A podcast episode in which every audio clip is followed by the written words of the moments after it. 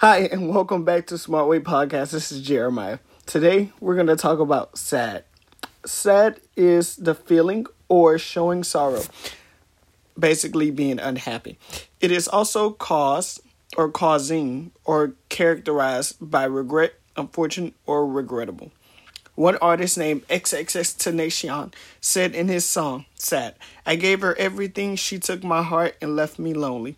I have been broken, heart contagious, and I won't fix. I rather weep, I'm lost, and I'm found. But it's torture being in love. I love when you're around, but I hate it when you leave. Also, according to MayoClinic.org, what causes sadness would be to reduce level of sunlight, in the fall and winter might see it might set it off. This decreased sunlight may disrupt your body's internal clock and may lead to feelings of depression. The reason I want to talk about being sad or sadness is because it, it easily falls onto in, in anyone's emotion.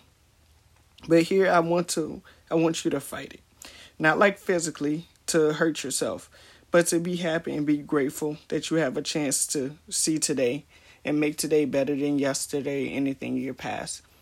The purpose of sadness on this podcast is I want you to build off that sadness and say, okay, well, what actually makes me happy?